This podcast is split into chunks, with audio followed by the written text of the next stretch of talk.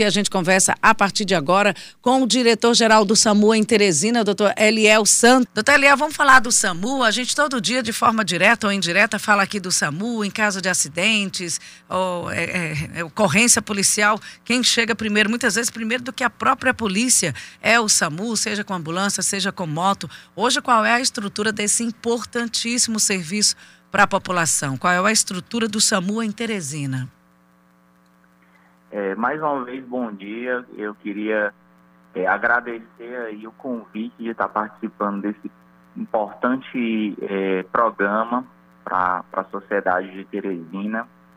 Acredito que tem um, um, grande resultado positivo e, assim, está tratando de, de, de, informações também bem sérias, né, de, de, de participar, digamos assim, é, desse, dessa comunicação entre a sociedade e a nossa saúde, né, a nossa gestão de saúde. Hoje, o SAMU Teresina, ele compõe-se de oito equipes básicas, nós temos três equipes avançadas e nós temos quatro motolâncias, todas divididas em áreas geográficas já pré-definidas é, pelo Ministério da Saúde. Aí quando o senhor fala assim, o que que são para o pessoal, o pessoal que a gente está fazendo, falando para o meio de comunicação de massa, o que que são as equipes básicas e as avançadas, é, diretor? A gente está conversando aqui com o diretor Eliel Santos. Equipes básicas é. e equipes avançadas. Oito básicas, sendo três avançadas e quatro motolâncias. Certo. Nós temos umas é, ocorrências, né, que ela depende muito da classificação, dos critérios das quais as pessoas fazem as solicitações, né, os, os solicitantes. Então, de acordo com o perfil do atendimento, é, manda-se ou uma básica, que é composta pelo técnico de enfermagem e o condutor, ou em situações mais graves, de acordo com os critérios da regulação, nós encaminhamos uma ambulância que vai com o médico, o enfermeiro, o técnico, que é avançada. Em situações das quais é, achamos que é necessário o atendimento mais rápido ainda, para que é, haja uma agilidade, né, nós mandamos a motolância. A motolância, o próprio técnico de enfermagem é que faz a guia desse transporte. Né, ele faz o transporte com a moto. É, bom dia, diretor. É o Luciano Coelho. Bom dia, Luciano. É, diretor, é, sou, tomei conhecimento que houve um aumento no número de casos. No ano passado nós tivemos muito, muito. As pessoas não circulavam por conta da pandemia. Já houve essa flexibilização, as pessoas começaram a circular mais e voltou um aumento no número de principalmente acidentes. Aí eu queria saber do senhor se já houve uma estatística com relação ao crescimento de casos e se a quantidade de ambulâncias que o senhor citou, que são oito ambulâncias básicas, é, três ambulâncias avançadas e quatro motolâncias, são o suficiente para atender a demanda, né? E nós temos aqui quase um milhão de pessoas. Entendo. É como eu falei anteriormente, sabe, Luciano? Nossas áreas elas já são predefinidas, né, é, pelo Ministério da Saúde, em reuniões com, é, com comissões, digamos assim. Então, nós temos é, ambulâncias suficientes, sim. Porém, é claro que sabemos que a demanda, ela sempre está, né, digamos assim, aumentando, né? E nós temos aí uma possibilidade já de renovação de frota, né? brevemente, acho que acredito que em 2022 nós temos uma atualização dessa renovação de frota, já tem processos em andamento, né? E é claro que assim, a, os acidentes de trânsito eles começaram a novamente a ficar no, na sua posição é, antes da pandemia, né? As pessoas passaram a, a, a sair de casa, a usar veículos de transporte e isso favorece bastante, né, para os acidentes de trânsito. Então, houve sim uma queda, né, no número dos atendimentos relacionados à Covid e aumentou bastante, né, os acidentes de trânsito. Diretor, é, o senhor falava aí dessas oito equipes básicas, três avançadas e quatro motolanças. Teresina tem uma característica que, é, que difere de algumas cidades. A gente não cresceu verticalmente, a gente cresce horizontalmente. Então, é uma cidade, que, uma cidade que a gente pode dizer que é uma cidade espalhada. Então, a gente tem um perímetro urbano muito extenso, quatro motos. E essas oito ambulâncias, elas dão conta qual está sendo o tempo de resposta do SAMU? É, é verdade. É, a, a, como eu falei anteriormente, essas áreas geográficas, elas são divididas e cada ambulância ela já tem a sua área populacional. Nós ainda não chegamos no nosso limite. É claro que quando chegar nós vamos ter que demonstrar isso para o Ministério da Saúde, né? Porque a gente não consegue, digamos assim, solicitar sem estar dentro dos critérios né, de se, é, digamos assim, habilitar uma nova ambulância para uma nova área. E quando elas dão problema, que, que é como o carro precisa ir para um pro mecânico, vai, fica parado. E quando elas estão paradas, motos e ambulâncias paradas precisam para revisão, precisam de conserto, de reparo, como é que fica esse, essa Sim. lacuna? Sim, a gente tem umas reservas. Nós temos, digamos, umas seis reservas, que são os carros que ficam realmente no suporte em caso de, de manutenções corretivas ou, pro, ou, ou, preventivas. Então, pelo que você está nos. Me, hum. Pode continuar, conclua. perguntando ainda sobre o tempo médio. De né? resposta, né? isso. Isso. A gente tem um tempo médio hoje no SAMU, por incrível que pareça, é, em torno de 10 a 15 minutos. Então, a gente ainda tem um tempo bastante satisfatório, né? embora com todas as dificuldades que nós temos, trânsito em Teresina, a própria falta de consciência da população, né? porque às vezes ligam bastante, é, muitas ligações desnecessárias, como trote, dentre outros, nós ainda temos um tempo, um tempo bastante satisfatório. Claro, a gente tem o interesse de melhorar ainda esse tempo, né? ver ver se a gente consegue estabilizar em 10 minutos, mas a gente tem um tempo é, é, é, médio ainda satisfatório.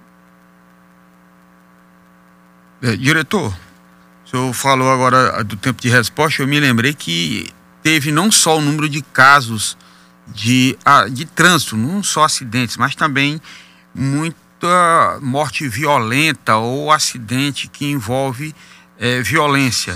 É, como é que o, o, o SAMU está fazendo esse atendimento? É, no caso do socorro, presta primeiro socorro, vai tudo para HUT? Como é que é feito? Porque independente que seja cidadão ou um bandido, o atendimento tem que ser o mesmo, né? É verdade. Nós tentamos atender os princípios do SUS, né, é, de equidade, né, de igualdade no atendimento. É, esses pacientes, nós temos hoje vários hospitais do município, mas todo e qualquer trauma a gente tem como referência o, o Hospital de Urgência de Teresina, né, o HUT. Então ele é o nosso suporte maior. Ele é que faz essa, é, essa admissão desses pacientes. Esses trau esses, esse tipo de atendimento não só envolve é, violências diversas, mas também violências psiquiátricas, né, que são um dos pontos que tem trazido bastante discussões dentro da rede de saúde, justamente porque é uma situação bastante é, diferenciada das demais e requer estratégias, requer um planejamento para uma boa assistência, né, é, enfim, é isso. É, diretor, nós temos aqui perguntas, participação popular e marca registrada da Teresina FM. Bom dia, diretor. A verba que o SAMU tem acesso só deu para comprar seis veículos. É o Francisco Júnior. E é, e é o, SAMU, o SAMU que compra, esses veículos chegam? Como é que é o procedimento? Não, esse, esses veículos, eles são disponibilizados pela, pelo Ministério da Saúde. Vocês recebem é. os veículos ou vocês adquirem os veículos, compram? Isso, é comum que esses veículos eles é, sejam é, direcionados pelo Ministério da Saúde. Inclusive nós temos aí um processo, né, um, um, um projeto chamado Redmine que ah, recentemente a gente fez uma atualização né, de toda a frota, o Piauí todo fez uma atualização para que seja enviado, é um projeto, digamos assim, uniforme, né, para todas as redes, e foi encaminhado é, para o Estado para que eles encaminhem para o Ministério da Saúde para ele fazer um diagnóstico situacional saber quais são os municípios que estão necessitando de ambulância ou não, de acordo com a demanda, a estatística e o uso da própria ambulância, né, o estado na qual ela se encontra. Então a gente fez aí um panorama bastante grande, bastante importante, com fotos, com registros da quilometragem, né, fotos da ambulância, para ver se o Ministério da Saúde consente aí de nos mandar mais ambulância. É, tá é, certo. A gente faz essa, essa, essa, essa, essa colocação aqui porque é importante. Deixa eu só concluir essa pergunta bem aqui, Luciano, que daí a gente repassa para as demais perguntas. Ah, eu queria que só reforçasse a questão do trote, a Ângela falou, o senhor já tinha hum. falado, mas é sempre bom reforçar a questão do trote. E eu queria saber, além do trote, que eu sei que é um problema que o senhor já citou, o que é, é também faz parte do dia a dia do SAMU, infelizmente, quantos atendimentos o SAMU faz por mês, por exemplo? E quais os principais chamados, a natureza do chamado? Eu entendo. Simone, nós temos aí uma estatística bastante alta. Eu vou citar uma estatística fechada, tá? Digamos de primeiro semestre. É, nós temos aí quase 25 mil chamados. Tá? Só para você ter uma ideia, tá? São muitas ligações, né? De, difer de diversas naturezas, tá? Vai desde urgência psiquiátrica, que tem, como eu falei, tem sido uma demanda bastante aumentada, mas tem acidente de trânsito, urgências clínicas, quedas, né, mal súbitos, o próprio Covid que, que adentrou, né, esse tipo de atendimento e até tentativa de suicídio. Né, nós temos também, assim, um bastante número, né, de, de bastante considerável de, de casos como este. Queria que o senhor reforçasse a questão do, do, do trote, é, do trote que é importante, do, do, quanto que atrapalha o dia a dia de vocês e, e até atrapalha no atendimento de realmente uma chamada real. Verdade. É, esse, dentre esses atendimentos, Simone, é, nós temos os trotes, né? Assim como chamadas existentes, interrompidas, às vezes é até engano mesmo, né, do solicitante, na qual atrapalha bastante, porque o tempo que você deixa de fazer, concluir um atendimento feito pelo telefone, é o trote, né? São esses tipos de chamada que fazem com que é, a equipe desvie o atendimento e passe, digamos assim, demore um pouco para fazer um outro atendimento que às vezes é importante. É necessário mesmo conscientizar os pais, né, a, a família, porque nós temos visto que a maioria desses troços, desses chamados, são de crianças, né, adolescentes. Então nós temos que tentar reeducar a nossa sociedade para que a gente possa utilizar bem o serviço, né, para que a gente possa é, se conscientizar mesmo de, de, de educar a família teresinense, né, para que a gente possa diminuir esse tipo de, de, de situação, na verdade, é isso que a gente espera. É, Eliel, você falou agora há pouco Oi. que você está com equipamento que é o suficiente para atendimento.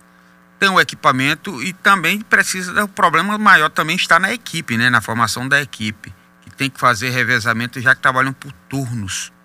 Como é que está essa formação dessas equipes, treinamento, qualificação e o revezamento para não dar sobrecarga de trabalho para essas pessoas, já que é um atendimento estressante? Olha, Luciano, a gente tem toda uma preocupação nesse sentido. Né? A gente sabe que a equipe é fundamental é, nesses primeiros socorros. Ela precisa estar engajada, sim, precisa estar, estar bem, né, para que é, ela possa trabalhar, né, digamos, com o, o mínimo né, das, das condições. Então a gente tem que se preocupado bastante né, com a estrutura do serviço, né, de como é que é, esse serviço dispõe de condições. A gente tem sido, a gente tem sempre é, é, é, é discutindo essas situações, tentando rever também o lado do funcionário, né, colocando, colocando realmente à disposição desse servidor Hoje a gente tem, tal, é, é, é, se salvo engano, nós temos somente em Teresina, uma das poucas cidades que nós temos técnico de enfermagem na, no serviço avançado. Então isso é, desgasta menos a equipe, né? Um profissional a mais. A, a portaria ela não ampara esse profissional de serviço avançado, somente no básico e, e a gente faz, tem essa manutenção desse servidor, então acaba que é um, um servidor a mais né, para ajudar. Nós temos distribuído as equipes e fortalecido também nas capacitações. A gente tem um núcleo né, de urgência em, em, em emergência, que é bastante atuante no nosso setor e atende às demandas não só do servidor do SAMU, mas também da rede de referência, né, as UPAs, os hospitais de periferia, o HUT. A gente tem demonstrado bastante preocupação também com as equipes que trabalham com urgência e emergência. Diretor, tem uma pergunta aqui, a última pelo nosso tempo. É, o SAMU tem um protocolo que atende a ocorrência somente quando uma pessoa está ligando exatamente do local da ocorrência. É assim mesmo? Exato. Tem que estar no local da ocorrência, né? Agora ele fala. Tem que estar no. Ah. Continue. Oi, Simone. Pode continuar. Não, Simone, é isso mesmo. A pessoa tem que estar no local, né? Porque Liga para o SAMU no local da ocorrência. Aí a pergunta Exatamente. continua. Mas sendo um chamado feito pelo Corpo de Bombeiros, é necessário também estar no local da ocorrência? É necessário, Simone, porque a gente vai ter que é, pegar todos os dados fiéis, inclusive o status do paciente. Então, não tem como fazer essa ligação sem estar perto do paciente, né? Porque a gente vai precisar dos dados do paciente, como é que o paciente está, para poder determinar os critérios que eu falei lá no começo da entrevista. Então é importante avisar a sociedade. Tem muita gente que liga, né? Ah, o meu paciente está lá no bairro X, mas eu estou aqui. Não. Você tem que estar tá lá. Peça para alguém que está próximo ao paciente. É, é, claro que a gente tem diversas situações e tudo é avaliado de acordo com cada situação. Mas é muito importante que o, o, o, manifestante, o solicitante, esteja do lado do paciente, porque a gente vai precisar dos dados.